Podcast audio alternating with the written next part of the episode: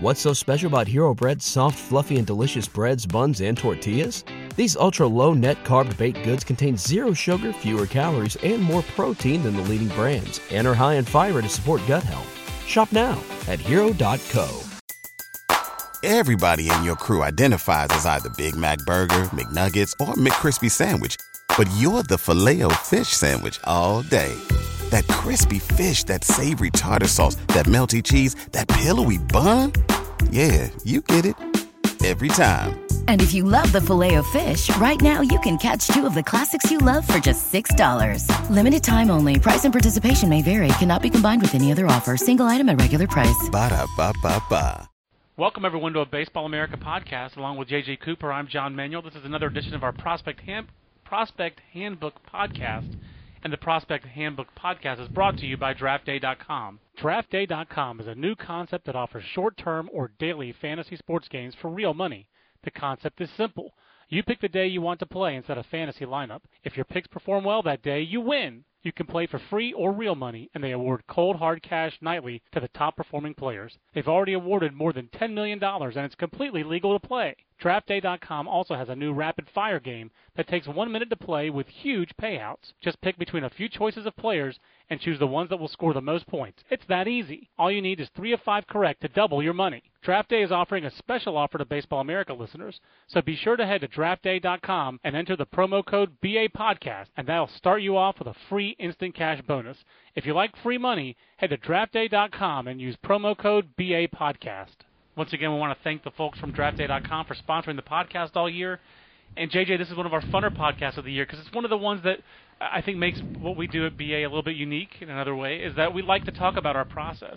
We like to talk about our flair. And we're going to talk about our process of how we chose Byron Buxton as our minor league player of the year. We had a great announcement yesterday where a great story by Matt Eddy and then a really fun interview with you and Byron Buxton. First of all, with Byron showing his determination. Yeah, we had some technical issues and he Te- te- stuck with it and worked them through. technical issues at home, and then Byron went to the library and uh, and made it work. And we really want to thank Byron Buxton uh, and the folks over at Jet Sports Management for making that possible. And I just thought it was fun to use the Google Hangout and to talk to Byron. And Byron Buxton came correct in the interview yesterday as well. That was this is a confident guy who he knows that he's good. He doesn't have to scream it from a mountain most high, but you can just tell the confidence uh, that Byron Buxton has, and that he wasn't very surprised by having a minor league player of the year caliber season. No, and, and but at the same time though, he, very, made it very clear. Like, no, I, I think there's still a lot I need to work on. He Right. said, really, his off-season to-do list, one of it is is to get stronger, and that is, I mean, a lot of that's just going to happen by getting older. He's Yep, he's he- 19. he's 19. He'll turn 20 in December, and as he, you know, he, as he fills out, he's never going to be. He's never going to be. We're, well, I'm sure we'll get into the words Mike Trout at some point in this. He'll never be Mike Trout from the standpoint of Mike Trout at 19. You know, we were getting the Brian Urlacher and Cleats Yes. comparisons. At 19, Mike Trout had his man neck. I don't know about if he had his man strength. He was close, but he certainly had his man neck. That's never going to be Byron Buxton. Byron Buxton is always going to be a more uh, live, agile. You know, uh, it's going to be. He's, he's always going to have a smaller frame. It's just a different body, yes. Mhm. And that's why uh, I do think Matt Eddy in his story made a, a good point that, yeah, we're comparing the tools and all those kind of things to Trout, but physically, the comparison that makes more sense really is Andrew McCutchen. Right. He's a little bit bigger than Andrew McCutchen, but he's certainly closer to McCutchen physically, and I'm talking about the frame and the musculature and all those things, mm-hmm. than he is to Trout. Because Trout, again, is just a physical beast. I mean, he's like a linebacker. The, the way I put it was is that if you if you had the two of them together and you put Byron Buxton in front of Mike Trout, you'd Yep. see plenty of Mike Trout. I like if you put one. Mike Trout in front of Byron Buxton, I don't know if you know that Byron was behind Mike Trout. I'm here. I'm Yeah. back here. But I think Mike Trout's traps block he block out the sun. Right. You know, So- the Chinese thought that his traps were dragons and that ate the sun every day. Sorry. Uh, but uh, but um, but you know, it, it is something where it was. I felt like this was one of the most interesting and the deepest player of the year classes. We've had years I remember where it Very was, deep. w- there were years where we're like, you got to give it to someone. I mean, and uh, the year I remember that with was is the Jeff Francis year. That was the toughest. I was one. not here for the Jon Rauch year, which I, from everything I remember the Jon Rauch year. The Jon Rauch year was one of those two. It was. That was. Uh, that was one where, in retrospect, if you could have done it over again, you would have liked to have done Roy Oswalt instead of Jon Rauch. We did, chose the wrong Olympic gold medalist, but I think the guy that we wanted to choose that year was Rick Ankiel, and I forget what the flaw was in Rick Ankiel's Was it case. innings? I believe it may have been innings pitched. I believe that he also. Um, yeah, he was on a pitch count. I, I, I'm going to look that up as you continue. But this was this was one of, if not the deepest classes that that we've had in my tenure. The way I put it is, is and let, we'll start by explaining something. We've explained this every year. We'll explain it again next year, I'm sure. Our minor league player of the year award is not. We do not claim in any way, shape, or form that we are awarding simply award to the guy who had the best season in the minor leagues. If we were we doing never that- have, we never will. If we were doing that, we probably would have given it to Chris Colabello Mm-hmm. because I, I, Chris Colabello probably had the best year of any minor leaguer this year. He was up and down a little bit, so his his counting stats are a little bit behind. because he only played, I think, 86 games. Right, but he did qualify. He qualified among leaders, 89 games. and he led all minor leagues in batting average. He led all minor leagues in slugging percentage. He led all minor leaguers in on base plus slugging, and he was fifth in on base. He had uh, uh, George Springer had a great year, but if you even if you give Springer some advantage for he's a, def, a center fielder, you know Colabello's a first baseman, Also a corner outfielder at times. right, and corner outfielder at times, and also if you give that Springer obviously is, is faster and all that. Right. The reality of it is is that when you compare also the Texas League and the Pacific Coast League to the International League, I think Colabello had the best year. He had the best offensive season of anybody in the minor leagues. I think that's just clear. I But- mean, but but that was so that was the best not, minor league but season. that's not what we award. That's not our award, and it never has been. Our award and it never will be. our award is you essentially it's a balance. Okay, it's season that you had this 2013 season combined with prospect status. Now it's not the best prospect in the game by any stretch of the imagination. That's not Byron Buxton won it this year, Yes. but that and he is the best prospect in the game. Well, Myers won it last year, and I don't think we thought he was the best No, he prospect. wasn't. was among the clutch of best prospects, but he wasn't the best prospect. But the best way I can put it is, is as I see it at least, is it's a sliding scale. If- Correct. Uh, to put it, I'm trying to think of a guy. If I mean, I, I hate to say, it, I'm sorry. If Chris Colabello hit 450 this year, he wouldn't have been because he's he's a 29 year old. Chris old. Colabello could not have won this award. Right. Period. that being said, if we go on a different, let's say, okay, to pull a guy out, let's say Mookie Betts, Yeah. who kind of good- good call. came out, you know, who is a prospect. He's he's young. I mean, he's not. He's young for the leagues and all that. But let's say Mookie Betts had, which he didn't. He had a very good year. But let's say that he went 400, 500, 500 this year at second base. Right. I With think he would have been our minor league player of the year, even though we may have thought that Mookie Betts long term is a solid prospect, a very good prospect. That's a great question. but I think that Would Mookie Betts with a 1,000 OPS have been our minor league player of the year over Byron Buxton with a nine whatever it was OPS? you know, with hitting 400 to go with it, you know, I, I think you probably Would have been close. I, it would have been close. I, I really, as I see it, you have to clear a certain bar to Of be in the of prospectness to be in the discussion, and then there's a sliding scale involved. With, Yep.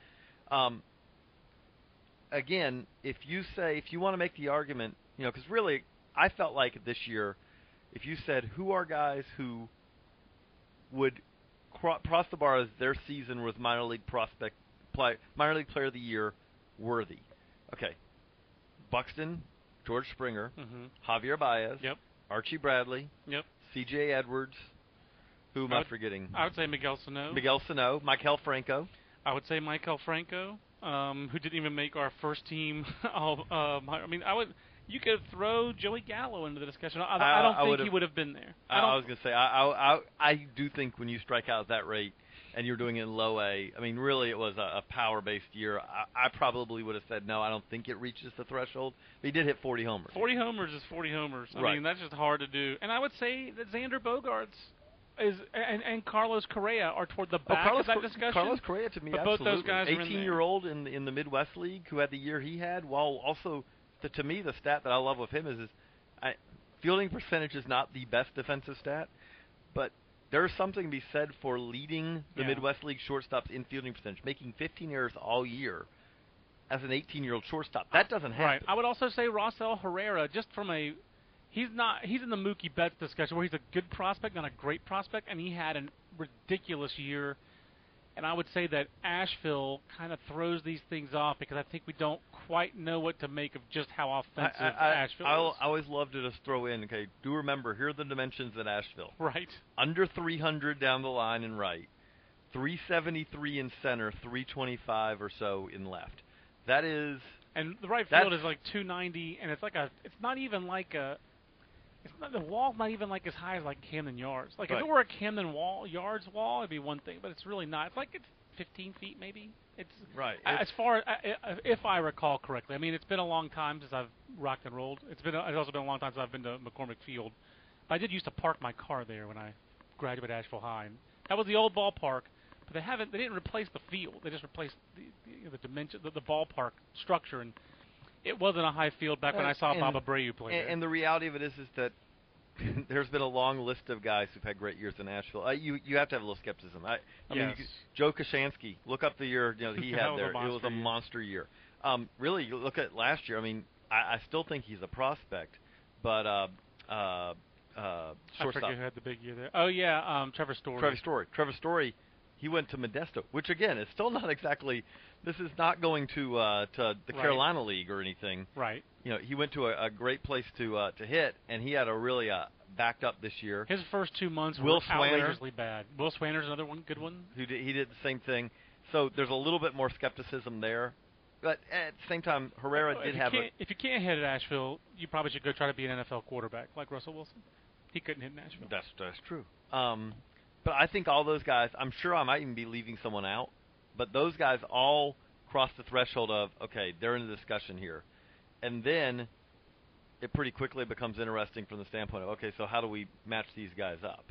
Yeah, it was. It, it was. I, I think the main point here is it was a, a, a historically deep crop, and the two a couple of things that stood out about this deep crop. First of all, uh, it's really hard for a pitcher to win minor league player of the year, JJ, because I think to be minor league player of the year as a pitcher, you have to first of all stay in the minor leagues all year. Which Like I'm looking back at Roy Oswalt's 2000 year again. Just had it here. Roy Oswalt was again just for just to tell you how different the era was. Just in 2000, and Roy Oswalt nominally still active in the major Mhm. leagues this year. He went 15 and seven. That's a lot of decisions. 221 ERA. He made 27 starts, 26, uh, 27 games, 26 appearances, 26 starts. He had 175 innings pitched, 33 to 188 walk to strikeout ratio. If somebody did that this year in High A and Double A, we probably would name the minor league pitcher of the oh, player of the that year with that close. season. That's a pretty great season. that's a pretty great season. But also, 175 innings would stick out like a sore thumb. The only people who do that anymore are Rockies pitchers. Christian Bergman, I think, had a year like that this year. But prospects like Archie Bradley didn't come close to that. Archie Bradley threw 152 innings. That's like four starts, 25 innings, 23 innings difference. Like four starts these days. So I mean, Tyler Glasnow, who, who wasn't going to win the award, but Tyler Glasnow, who I don't think, if I remember correctly, was hurt at all this year. no, 111 innings. 111, and some of that was control, but a lot of that was, you know, hey, you're in low A, we're going to keep you on a tight leash. He didn't qualify for, he, he didn't qualify to be among the leaders. He, he ended up two thirds of an inning short. If he had, he would have led um, opponent batting average by like 35 points. So to me, the statistically the best season in the minor leagues was C.J. Edwards by a pitcher. For me, um, I know you can argue Eddie Butler, and I know you can argue Archie Bradley. He only threw 116 innings, uh, which is really unbelievable um, that he threw so few. And then of course he threw 10 more in the Florida State League playoffs. So on the year, the guy threw 126 innings and gave up 77 hits because he gave up one in two Florida State League playoff outings. So to me, he was the best pitching season in the minor leagues, and he's kind of almost in that Mookie Betts, Yeah, I a little bit better prospect coming into the year because Yeah. he was number 14 on the Rangers list, On a very deep list. a very deep list. But uh, you know, he was kind of on the fringes of the And we discussion. ta- and uh, really, to me, the only two pitchers who we really talked about in this discussion were Bradley and Edwards. yeah, Taijuan Walker had a good year, but I don't think it was good enough to really. Eddie Butler. Eddie Eddie Butler had Butler, a great year. We talked about we did talk about Butler briefly, but really what we came down to pretty quickly was these are good, very good years in the minors Yep. for pitchers, but each of them had something that you could say, okay, right. you know, with Edwards it was not enough innings and all. With with Bradley it really was the command. I mean, it was Correct. something if he'd have if he'd have had the year he had, and probably you know, and you see the walks were down from what it was, then that probably would have been more of a discussion. To me, the guy, the kind of season you have to have to be minor league player of the year as a pitcher, you basically have to have a Madison Bumgarner type year and not do it in low A. The Madison Bumgarner's 2008 year remains, to me, just the gold standard for a pitcher's minor league season because he went 15 and three. So even though one loss in the minors really doesn't matter, he had this gaudy win-loss record, which just tells you, from a big picture standpoint, that he was that dominant. Um, to me, suck it, Brian Kenny. This tells Yeah. you how dominant he was. Yeah, so no, I, I'll disagree with you because that means he was on a good team too. I, I don't think so. I don't think that's all it tells you because he gave up 28 runs No, all year I, in I 24 follow, games. I follow that, but He gave up 20. I, I understand that it had to be a good team for that, but he gave up 28 runs in 24 No, games. it's, JJ, no, it's that's a great year. That's an amazing year. it's beyond But that. that tells me the 28 runs in 24 games tells me that more than the wins. Correct. That it does. Yeah. But the run, the, wins tells you a little bit of that. It But- also tells you how good his team was. Right, But it but- tells you a little bit more about than his that in the dominance. minor leagues, It's not completely worthless. But more than that in the minor league, I don't leagues- want to give that No, argument. but more than the minor leagues, what it tells you is, is that he's on a team that lets him pitch to the fifth through the fifth inning. Well, that's part of how you have to be in this discussion at Right. all. No, I mean, it has nothing to do with the team. Tyler Glasnow wasn't. Right. No, no. You know, and that's and that's part of this I as mean, well. That's Jameson why Tyler Glasnow's right. not in it, and Bumgarner is. That's what we're talking. That's kind of what we're talking about. But he also had an eight to one strikeout to walk ratio. No, it was- 164 to 21. So that's that- you, you have to have all the components. For me, for a pitcher to win minor league player of the year, you have to have you have to satisfy to me old school criteria and new school criteria. He satisfied all of them. That's where I'm going. Right. That's why I even do mention guess- wins. Right, but I disagree with you in that. I, I would, know I you would, are, I was gonna say, I'll say, to me, if he'd have had that year, and it'd have You- been, you 10, have it'd the have been, chat. and it'd have been eight and two, I'd have said no difference to me. Uh, I, I, well, I, I think that's, I think that it does not recognize the fact that we have a lot of older readers and a lot of younger No. readers, and to win minor league player of the year, to me as a pitcher, that's what I just said. Yeah. You have to satisfy all criteria. You have to satisfy the old ones and the new ones. And I would fight you to the death on an eight to two, an eight and two guy winning minor league player of the year, because you have to. To, to me, the minor league player of the year is the player that you look back on five to ten years from now and say that player m- meant that was the player who encapsulated, who was the the talk of the minor leagues that year. Mm-hmm. And someone like Wil Myers hitting 37 home runs, that was the talk of the minor leagues. That's why Jeremy Hellickson, while he was a good choice in 2010, Mike Trout would have been a better choice because he was the talk of the minor oh, leagues that year, and that's really what we. Sometimes it's, it's hard to remember that. It's hard to remember that, but to me, that's what it is. It's not that you look back five years from that that was the best big leaguer, you know, from five years ago. I think as you look, that was the guy who was the talk of the minor leagues, and usually you're the talk of the minor leagues for performance, and an eight and two guy would not be the talk of the minor leagues. I, I really don't think so, unless he had 300 strikeouts. Right. No, I was gonna say And he that, did, and he's not right. going to. And that's yeah, you would have to be. It'd have to be a a season where the guy was striking out, you know, 12, 13, you know, most every time out, things like that. Right, and and to do that, you're going to pitch five, six, seven innings, and to do that, if you do that, you're going to pick up a lot of wins. It's just it doesn't. 15 and three does not tell you he was dominant. It's a it's one small sign that he was dominant. But to dismiss it completely, No, I'm not dismissing I know you're not, but uh, but to say an eight and two guy would win minor league player of the year, I think that you would be in the minority, and I think that would be very difficult to defend to an old school well, fan. but- and we have old school but- fans and new school fans. Okay, I don't, I don't wanna get devalue it- I don't wanna- old school fans. But We- here's we're the rea- already there. But we are there, I guess. Depends on what that eight and two was. Like, let's say that you know he left, he leaked because none In of these guys. same season. But hold on, none of these guys are none of these guys are pitching nine innings consistently. right. Say you're on a team, bad bullpen, and you know what? He was eight and two, and seven times he left the game winning, and then the bullpen blew it for him. I can explain that very easily. But he didn't even win it that year. No, no, I'm saying, we're, but yes, I'm saying that you no. To me, you have to. It's it's hard. You you you hit the key thing. You do that in low A as a pitcher, you're probably not going to win it. Right. No, we and we just named a guy who spent half the year in low A, spent half the year in high A. I think as a hitter, I agree with you completely. It is much easier because the reality is, is that to me as a pitcher, the length, the the history of pitchers Right. who have dominant seasons in low A, and it doesn't tell you nearly as much as a guy age appropriate having a dominant season. Victor Sanchez in the Midwest League this year, Good example. very good year. If you just look at the numbers, you may say, "Wow, that guy's got to be a great prospect." Right. You look at the stuff. Hey, but Madison Bumgarner's ro- rotation mate in San Francisco right now says, "Hey, I think I had the better low class A season over here." Yusmeiro Petit says. I mean, Mhm. he may have. It was close. Right. And and that's the thing is is that if you've got a pitcher age appropriate again, not like someone who's 25 and you know pitching in the Midwest League or anything, but if you've got a pitcher, Julio Urias, I, I, another example, he's 16, he's too advanced for low A hitters.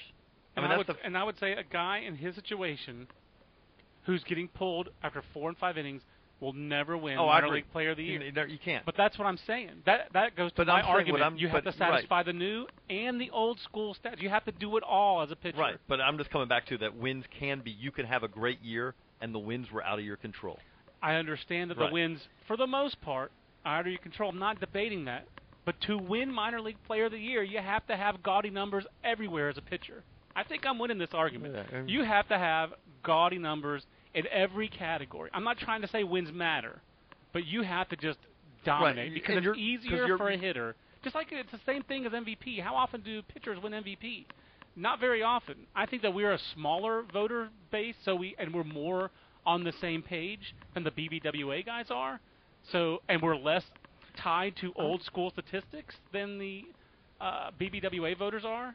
But for this award, uh, for a pitcher to win it, Madison Bumgarner lost out that year to Matt Wieters, and Matt Wieters was you know killing bears with his pinky. you know, I mean Matt ba- Matt Wieters, you know, was like telling sh- he was showing Vladimir Putin how to pose with the shirt Right. off. You know, to put it in a current context. So Matt Wieters was doing amazing things that year, but and he was the talk of the minor leagues. So, but if Madison Bumgarner had done that at Double A, if he'd done that for two thirds of the year, Double A, guess what? He'd have been in the big That's the, leagues. that's really the That's big the other part the of other it, part of it hard is, for is a that pitcher. It's, it's hard for a pitcher because it's hard. For, I don't think we've ever given it to a pitcher who did the majority of his damage in low A. You know, Petit's year was not even as good that year in 2004 as Bumgarner's. So But- Madison Bumgarner just was unbelievable that year. But it but the other part of it is is that as a hitter, you don't move up as quickly. Whereas the pitcher, if you're doing that, like let's put it this way: if Jose Fernandez uh, was a hitter, there's a very good chance he'd have started the year in Double A and spent a good bit. Of, you know, if that he would have at least been half a year like Christian Yelich and Jacob Marisnick. did. right, and if he had, considering how good he was in the majors, Yes. he would have put up numbers that would have put him in consideration. But he jumped straight from high A to being, you know, in the rookie of the year compare, Right. you know, con- consideration. And Cy Young Award consideration, no doubt, no Yeah, doubt. I, and and it's something where to me, that is true. Is that I, I give another example, Tony Cingrani, you know, Yeah. who Good one. who put up some really gaudy. His his minor league numbers were pretty amazing. That guy doesn't get really a whole lot of chances to win minor league player pitcher of the year because you you move a lot quicker. Yeah, so so number so that that's where we started off on this Yeah. was it's very hard. We just tell detail, detailed for you how hard it is for a pitcher to win minor league player of the year. So I forgot what my other point was. so- you got me all riled up about wins. So so now let me go on the. Okay, so let's we've, we've explained the pitchers. let's go on the hitters.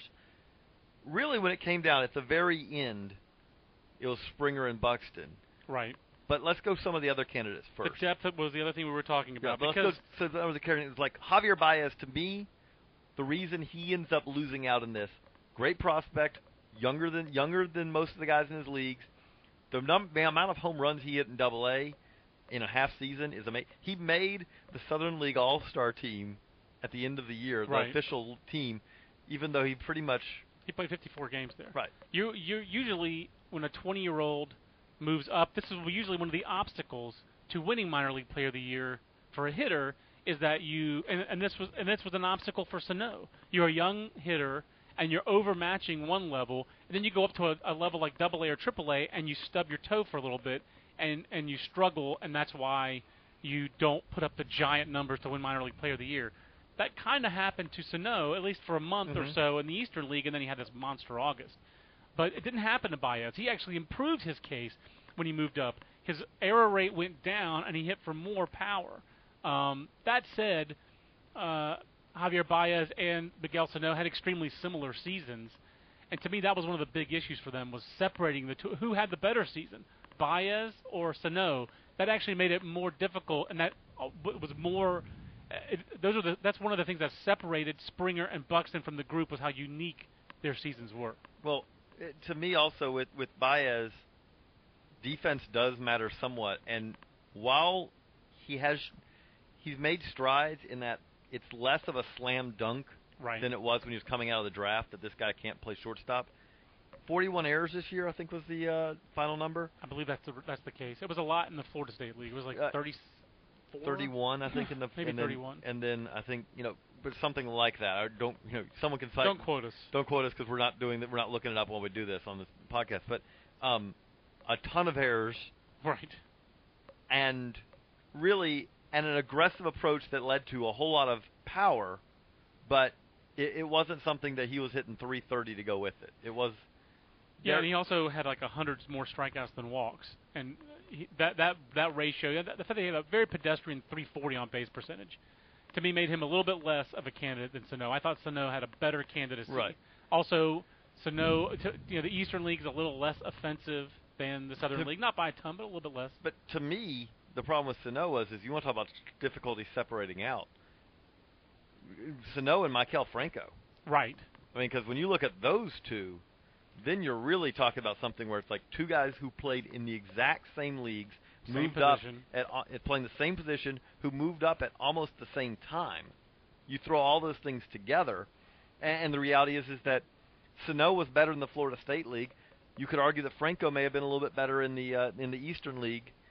Both of them had very solid cases, and again, in a different year, I think either of them would have been, you know, had a chance. Those were both minor league player of the year caliber seasons, um, for sure.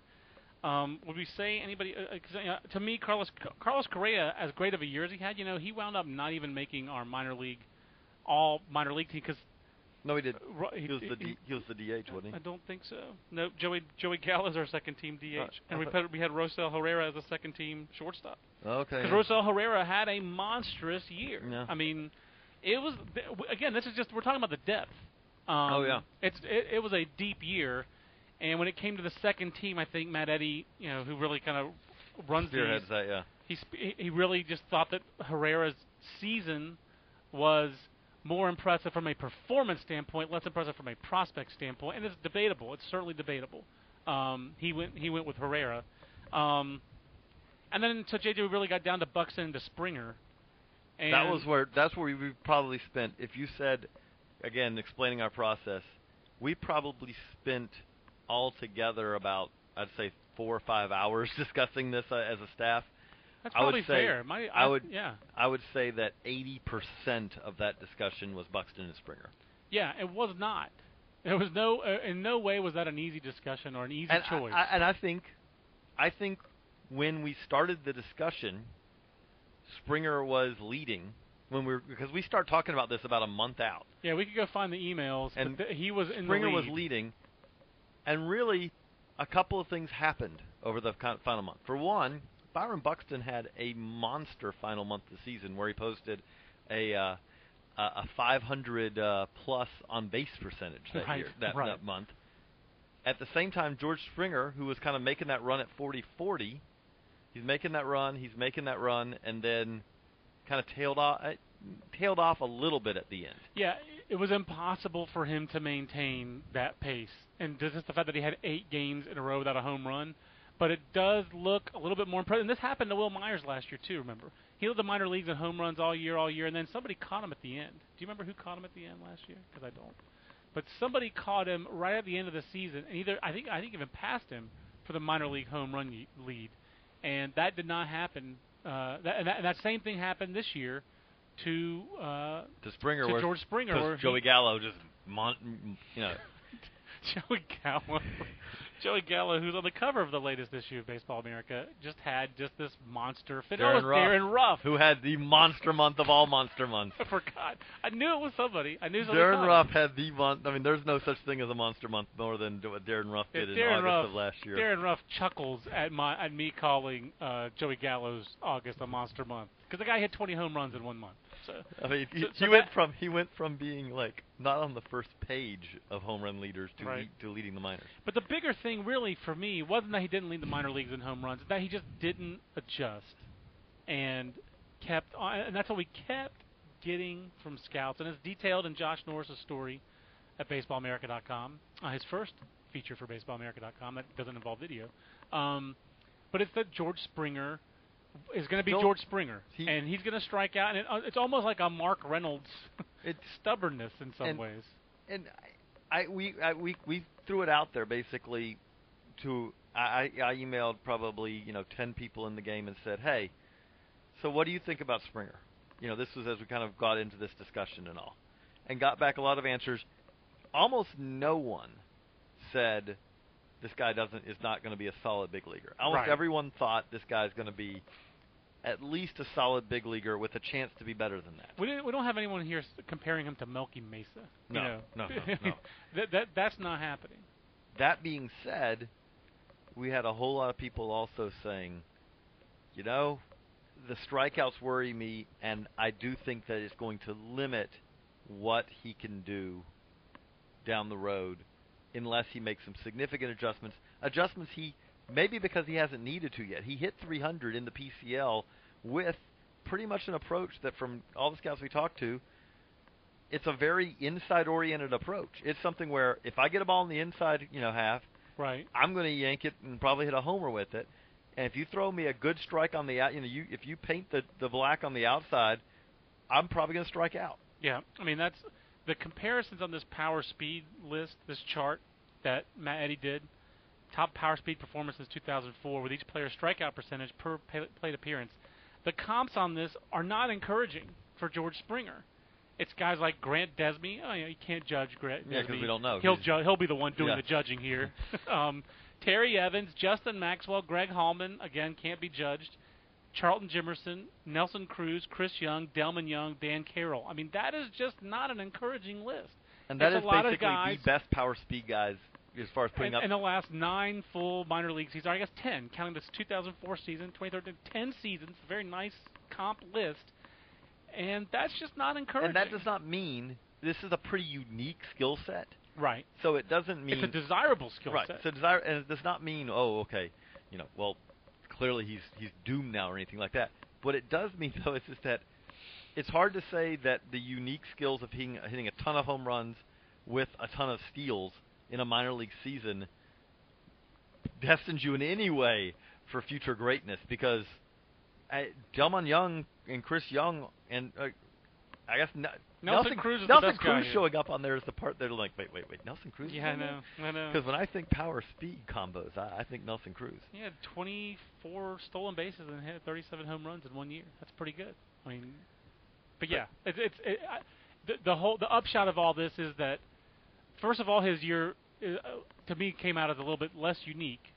Number two, is that the strikeouts are a real concern, and, that when you're evaluating the whole player, this isn't just the prospect. This is about the season.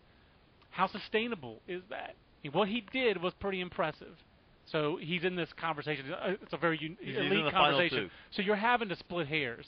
The other thing that to me dinged his candidacy a bit is that yes, he the, his biggest advantage to me over Buxton is the home runs. Mhm. His second biggest advantage is that he did it Double A and Triple A. Mhm. But the fact that he did it in Double A and Triple A in very offensive environments is what dings him down a little bit. And I had a, I thought I had a very interesting comment, which obviously was from a nom de plume or nom de keyboard of Byron from center field, but it was in the chat, and it said um, by wins run cr- uh, uh, weighted runs created plus, which I guess is, a, is that a Fangraph statistics? Yeah, I I think believe it so. is. Measures all batting value and adjusts for park and league. Springer was 174 in Double A and 175 in Triple A. Buxton was 176 in Low A and 155 in High A. Considering that Buxton is a better defender and is more age advanced, I don't get these people's beef.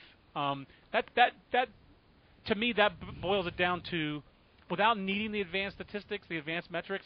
I just know I think it was a little bit harder for Byron Buxton to do what he did in the Midwest League and Florida State League, which we know are not offensive environments, than it was for George Springer to do what he did in the Texas League and the PCL. To, to me, the big part, uh, if you, you said what was probably factor two for me, was I, there's such a big difference in age here. Right. That's another He- big one. Springer Four did years. it. Springer did it at a higher level. Springer also did it at 23. He's in his second full year out of the draft, Degree of difficulty. coming out of college. Buxton is doing it at the year where Springer was a freshman in college. Right. He's one. He's essentially one year behind Springer because I, I think saying that you know that Buxton next year is going to spend the year in Double A and probably sometime in Triple A and and maybe beyond Right. is not going crazy in any way, shape, or form. Correct. He's a year behind, and he put up numbers that were right there, like where you can compare them and you can say, I mean, because look, you can compare them in, in a lot of different ways, and the power for the for Springer, the 37 homers, is important.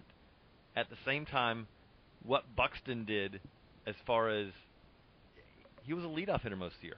No one was. I mean, he was an insane leadoff hitter, getting on base, stealing, you know, stealing bases, showing power. He led the minors Right. in trip and led the minors in triples. I like He's triples. better defensively.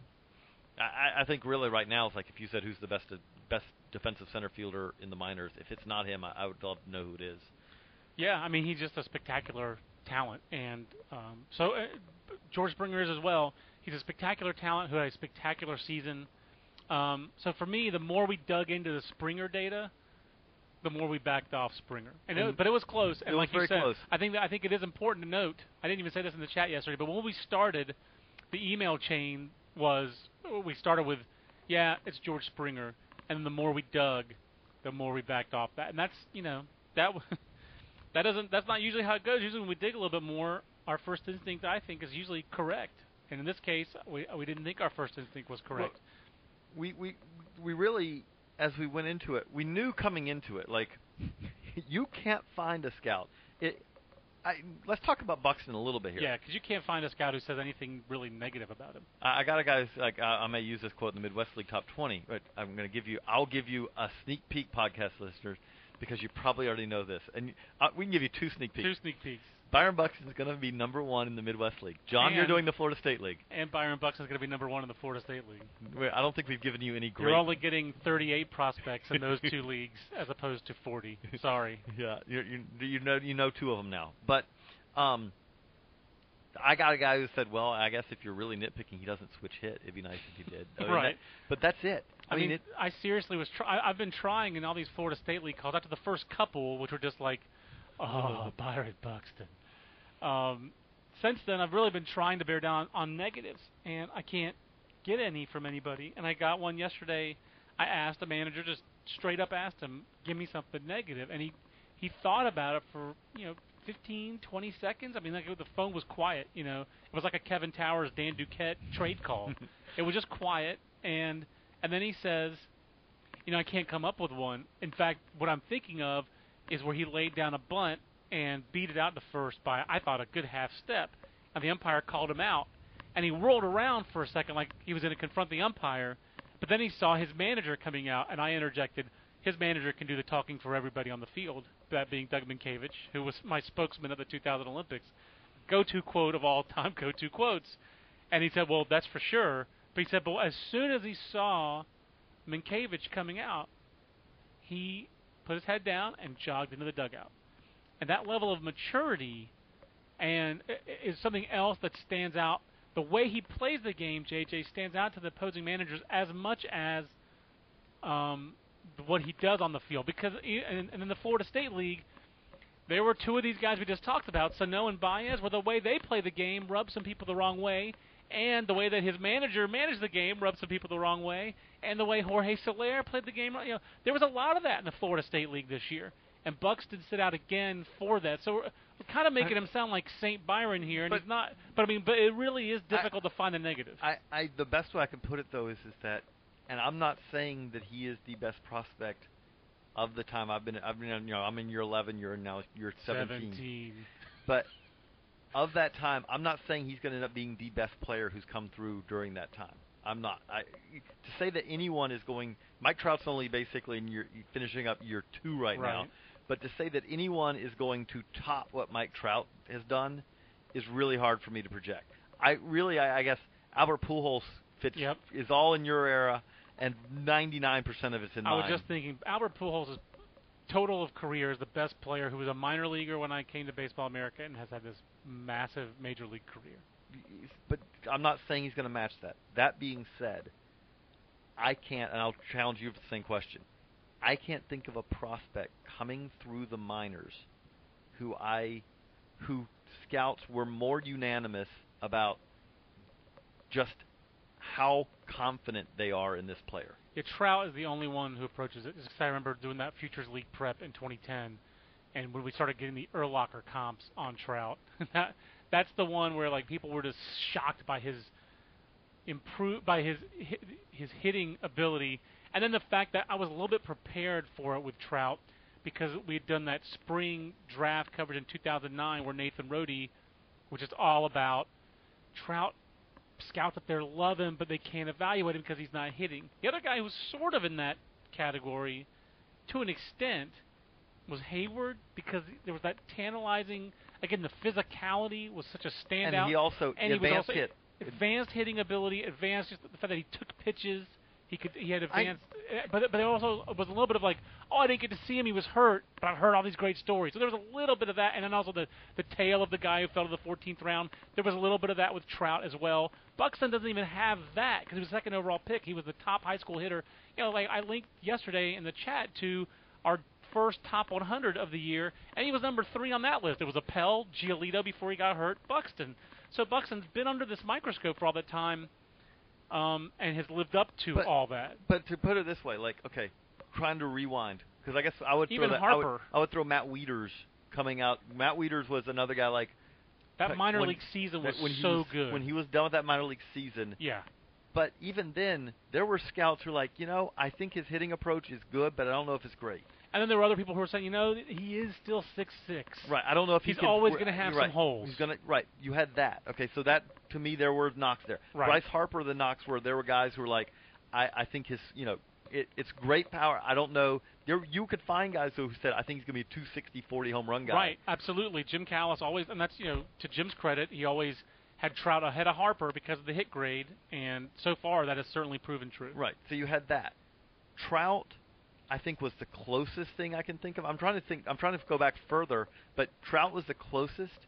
But even with Trout, because because of how he, he how quickly you know how he moved Yeah, I can't in the Midwest. League, in the Midwest League, guys really liked him. Josh Beckett, I will say from a pitcher standpoint, I think Josh Beckett was the way that scouts want their number one starter to be because the hellacious fastball, the hellacious curveball, and the hellacious get out of the box. You know, just, the- just the, his his mound demeanor when he was at his best, which I think we all saw in those two World Series. He helped carry those two teams to Boston and, and Florida. Um, that I would say Beckett had that same level of anticipation, And- where the only nitpick on him at the time was well, you know, he's not quite durable enough. He doesn't, you know, those kind of things. But it was you had to really. And I'll go back. I'll go back. You know, to deep in my archives, but. I I, I, I saw Jones? Andruw. I saw An- Oh, okay. uh, Chippers before. Okay. I, Chipper Jones, I didn't get to watch on a daily Yeah. basis, with, but Andruw Jones, I saw him Yeah, you covered him every day through his first of two minor league player of the year seasons. Amazing prospect. That being said, again, at the time, doesn't run. You know, you'd like to see a little more. He's great Right. in the center, but at times he wouldn't run the ball out to first that you wanted to see. Uh, had a hole in his swing because basically he was vul- it was hey he's 17 just turned 18 he'll close it up but right now you can get him out sliders on the outside Right. he never closed that hole it went on for the next uh, See Springer, comma George. but you you have that with Buxton. You have every scout you ask is like, man, his hitting approach, the power. I think if you if you again if you're getting a knock for him, it's like he might only be a 20 25 home run hitter, not a 40. That's the biggest knock, and especially in comparison to Trout, is that he does not have Mike Trout's power potential. That said, people didn't think Mike Trout had Mike Trout's power potential when he was in A ball, and I still have guys telling me who've saw who've seen both that Buxton has fewer holes in his swing than Trout has better hit ability. If Trout's not an eight hitter, I don't know what is. So what's Buxton going to hit? Oh, uh, it's really hard to. that it, again, it's- Buxton, because what's interesting is is that I, to me Heyward is a cautionary tale. I feel like watching Heyward now, Jason Heyward now, that Jason Heyward, whether it's that he they pitchers made adjustments to him and he had trouble making adjustments, or because of his swing or whatever, but Jason Heyward to me was a better hitter Mhm. coming into his rookie season than he is now. I think that's fair to say.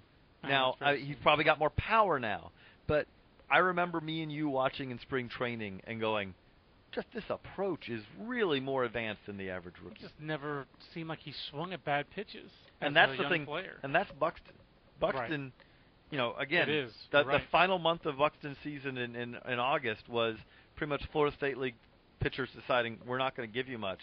And Buxton's saying that's fine. I'll, I'll I'll get on base one out of every two times. And by the way, you don't want me on base because I'm also the fastest guy in this league. I mean, he like I think that Phil Miller's org report this issue says that he has a six-tool disruption, and that's a great description of it. That he really is as disruptive a force. So uh, I think George Springer had a fantastic year, JJ. I think Javier Baez and Miguel Sano and Archie Bradley and C.J. Edwards had outstanding years. Uh, Carlos Correa, Rosell Herrera, I think a lot. Maikel Franco. We had a generous portion of It was a great year of the candidates. minors. It really was. It was a great year in the minor leagues. And locally here, we just wrapped up our last home game with Durham playing, uh, winning its second game. Where is the AAA championship this year? AAA championship championship is in Lehigh Valley. Uh, the IL championship moves on to Pawtucket now.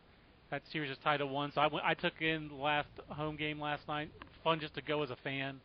Uh, Matt Eddy there as a fan. Former BAer uh, Will Kimmey there as a fan. So he got the, he got a little reunion with one of his old favorite players, uh, Mark Hamilton uh, of Tulane, who's apparently growing his hair to try to make up for Will's for Will's hair. But uh, so kudos to Mark Hamilton for doing that. Uh, seeing as how Kimmey was one of his favorites, but uh, or he was one of Kimmey's favorites. But uh, it was a great year in the minor leagues, and uh, we do have a couple Twitter questions we'll get to about that. Um, Japers, long time, not first time, first, definitely not first time, but definitely long time. Asks, uh, assuming it doesn't get overmatched at higher levels next season, could you envision Buxton getting a September call up? I would answer, I could see him getting a call up before September.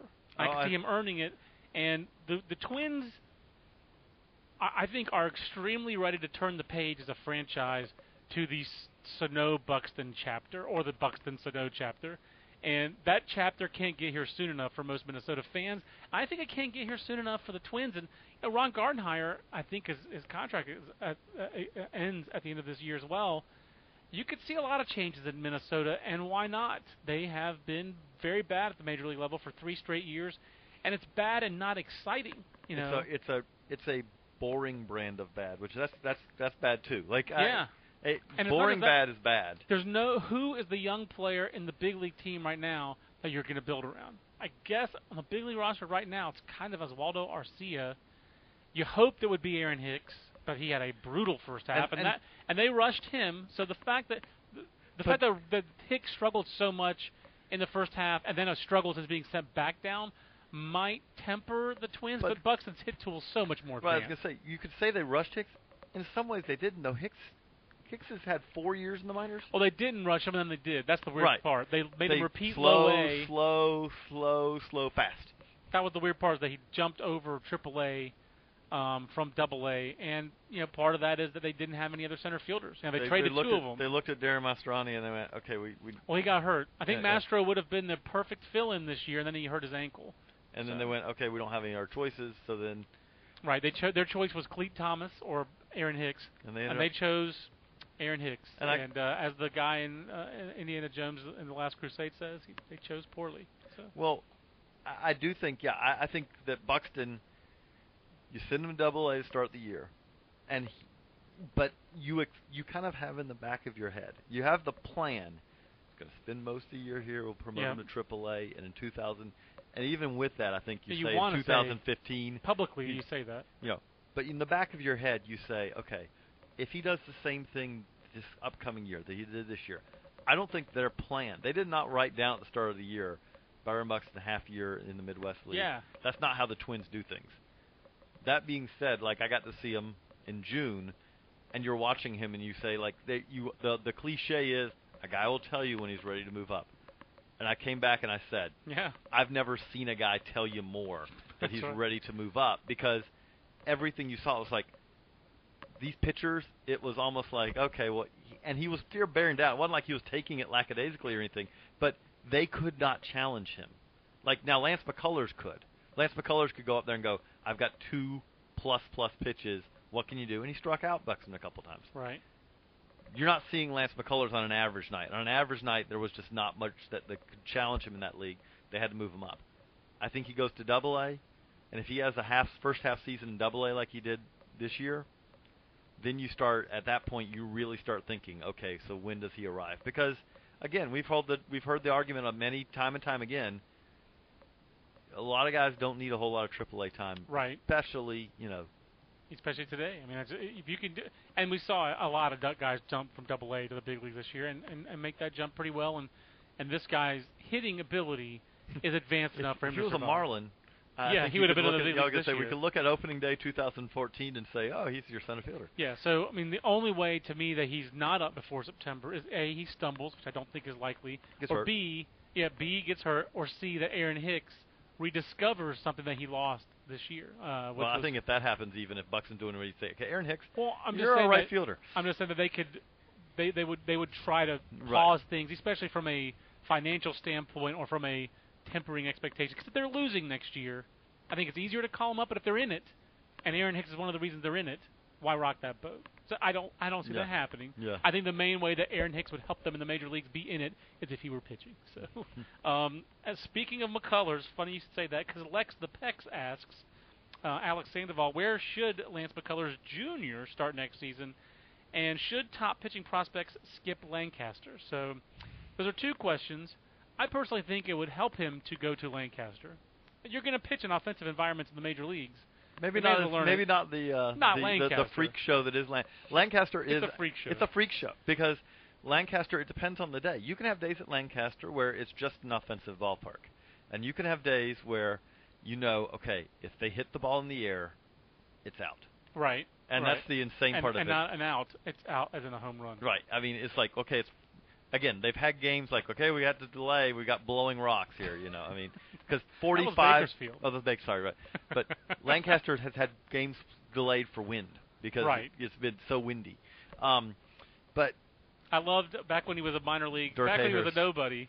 But Dirk Hayhurst, when first of all his hair was really long, and second of all he just showed the wind in Lancaster. It was really mind blowing just to see put, it it- on you put video. your cap up and it just disappears. Yeah, it was 40 mile an hour gusts, and like uh, I don't even know if it was gust. It was more like 40 mile an hour straight line winds. I right, mean, it was like. right. But I, I do think, I think that you probably put him on the plan, much like uh, uh, what the Diamondbacks did with Archie Bradley this year. You send him there, and you're really hoping if he has, if he shows you any success at all, Right. that you can move him on and move him out of there and get him out of the insanity that is that place. But you have to, you have to sit down with anyone going to Lancaster and, and basically explain, like, look, what we're focused on here is res- not results from the standpoint of we don't much less of are you you know five and two with a 2.5 ERA. Right.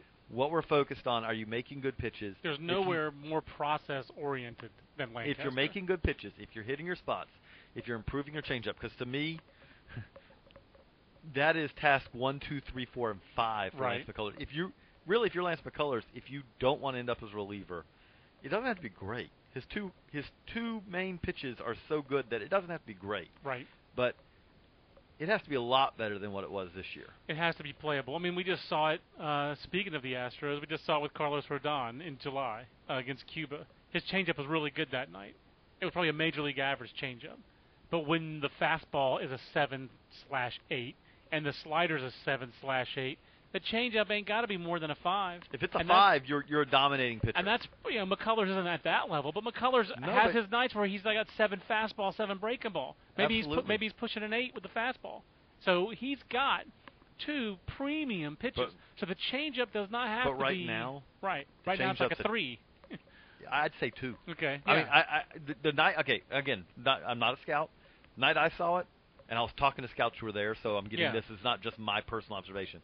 First four of them I saw, you had we were talking about it, you know, in kind of the scout section. It's like, I guess that's a changeup. Yeah, exactly. It was that bad. It was a BP fastball. Like Right. there was no, there was nothing about it. It was there was not enough separation.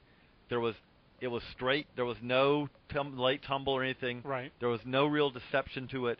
There was no part of it that made you. If you wanted to say, Right. you could project it as a three four. And let's not forget one thing that I think is important to remember with Lance McCullers is this was the second year of him as a starting Mhm. pitcher. He did not start in high school baseball, even on the showcase circuit. He didn't pitch more than one or two innings at a time until his senior year in high school. If he did, it was rare. But he really just started to quote unquote pitch in 2012 as a senior in high school. So this year, the fact that I I think his year is one of the more encouraging years in that org- uh, an organization that was full of encouraging seasons. The fact that he showed some pitchability this year, gave up only three home runs, uh, the walk rate at 4.2 is better than Archie Bradley's at a similar stage, and Archie Bradley had a lot more experience as a pitcher than Lance McCullers has at a similar stage.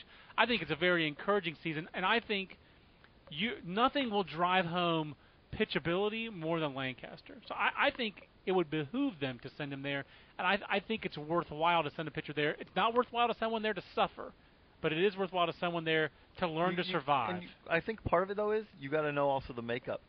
Uh, Good- good to, point. To put it to put it this way, what we learned, one of the things we learned from Lancaster, Daniel Bard did not have the makeup to survive Lancaster. He's exposed. I mean, he really- sitting duck. I mean, and but there are guys who do. You can keep your head down. Basically, this is gonna this is gonna be terrible in some ways, but I can make it through it, and I can be stronger for it. Right. I do think McCullers, from a little bit that I know, from talking, you know, has that kind of bullheaded mentality where I think he can probably make it through that. Um, to, to, I mean, again, win the Midwest League. He's a McCullers. That McCullers that are tough. staff, that staff had McCullers, had Vince Velasquez, had Mark Appel late in the year. Best way I can put it. Again, talking to a lot of scouts doing my Midwest League calls. Mark Appel, there's a lot of caveats to this. Yeah. He was coming off a long layoff because basically Stanford was done in mid-May. You know, all you know, he was so he was a little rusty. He was at the end of a long, long year because he started earlier than all these guys. All Right. that. That being said, the guys who saw both of them in the Midwest League, again, I'm not saying that means that Lance McCullers is a better prospect, but McCullers was better in that league, the two of them together, than than Appel was. And the, the other, this is a good, uh, maybe probably a way to, to wrap up the hour-long podcast. But um, I didn't have Jonathan Gray come through my league, but in the Florida State League, but I did have Kris Bryant. And the top three consensus prospects in the 2013 draft, JJ, were Gray, Appel, Bryant in some order. Mhm. I believe that's the order we wrapped up with was Gray, Appel, Bryant on the BA 500. And Jonathan Gray just had a boffo debut. I Mhm. mean, 37 innings. Uh, He's, 25 he's already he's already survived the uh, the California League. eight walks, 51 strikeouts. He first of all he went to the Pioneer League, which is as offensive as anywhere, probably uh, one of the most offensive leagues in the minor leagues, uh, with Grand Junction. But then he made five starts for Modesto, uh, Gray pitcher in Modesto, and he was outstanding in Modesto. Uh, only three runs in 24 innings, six six to 36 walk to strikeout ratio, and Chris was touching and, and not only and was that hitting 100 miles an hour every time. right. I mean Shorter, so you go from seven days cycle to a five day cycle. Didn't affect Jonathan oh, Gray. okay. I'll just throw hundred anyway. the velo the velo was there. Maybe he didn't have the attention span to figure out that it was five days instead of seven. But that's a that's a small little joke there. We'll just forget that joke. But but Kris Bryant goes to the Florida State League, and I've every time I've talked to someone about Daytona, they're like, oh man, Kris Bryant was legit. And I mean he yes Daytona had Javier Baez and Jorge Soler putting on massive laser shows in the first half of the year. Kris Bryant fit right in with those guys. Right in there in terms of power. People even impressed with him at third base. Helps Daytona win a Florida State League championship. We don't hear that same kind of raves for Mark Appel. And hey, Jonathan Gray was done about a week after Mark Appel.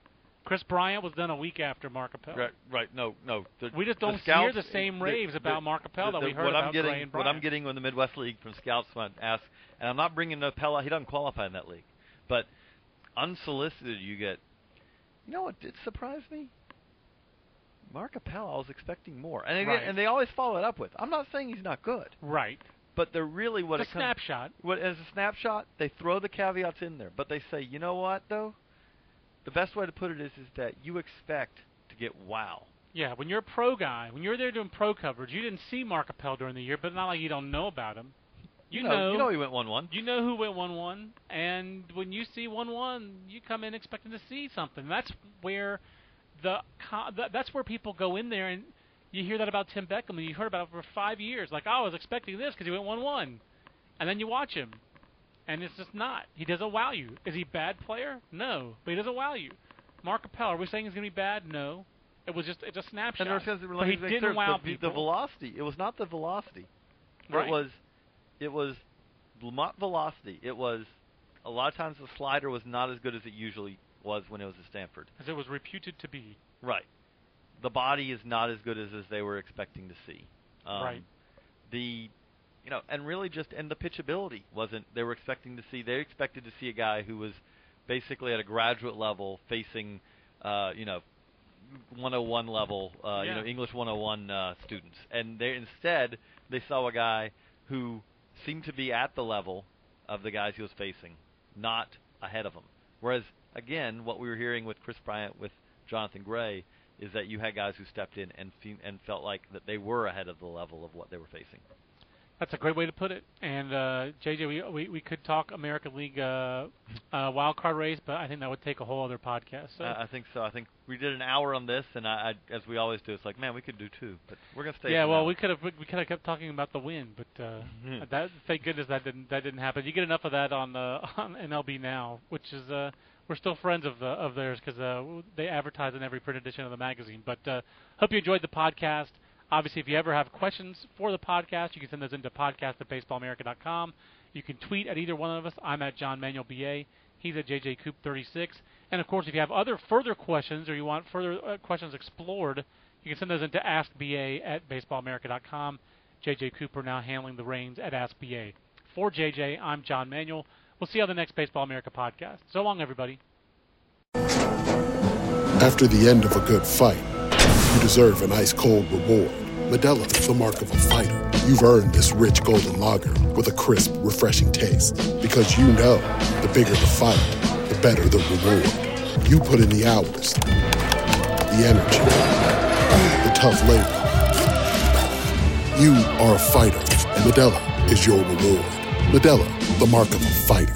Drink responsibly. Beer imported by Crown Port Chicago, Illinois. Everybody in your crew identifies as either Big Mac Burger, McNuggets, or McCrispy Sandwich. But you're the filet fish Sandwich all day. That crispy fish, that savory tartar sauce, that melty cheese, that pillowy bun. Yeah, you get it. Every time. And if you love the Filet-O-Fish, right now you can catch two of the classics you love for just $6. Limited time only. Price and participation may vary. Cannot be combined with any other offer. Single item at regular price. Ba-da-ba-ba-ba.